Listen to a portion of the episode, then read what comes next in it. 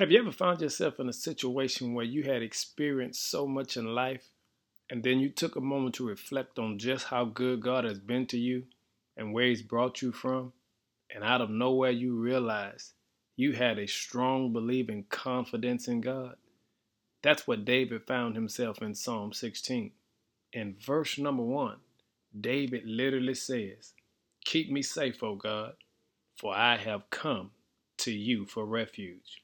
I said to the Lord, You are my master. Every good thing I have comes from you. When you seek the face of God, the presence of God, God begins to reveal to you just how much He's covered you throughout your life. In fact, this song is entitled The Covering of God, which simply means David was saying, I want to thank God for covering me. It's the word that we use for like a gold covering. It's when God puts his precious jewels upon you to keep you safe. And as we process our way through discovering the power of being in God's presence, here's what David says You've been there all along. It was my sin and my ways that didn't please you that kept me blinded from seeing you were there all alone.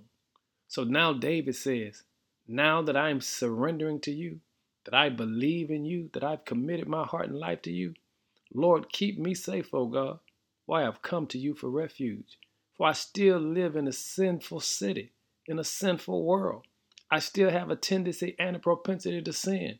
But Lord, if I just stick with you, I'll come to know that you can help me anytime those urges make their way to surface.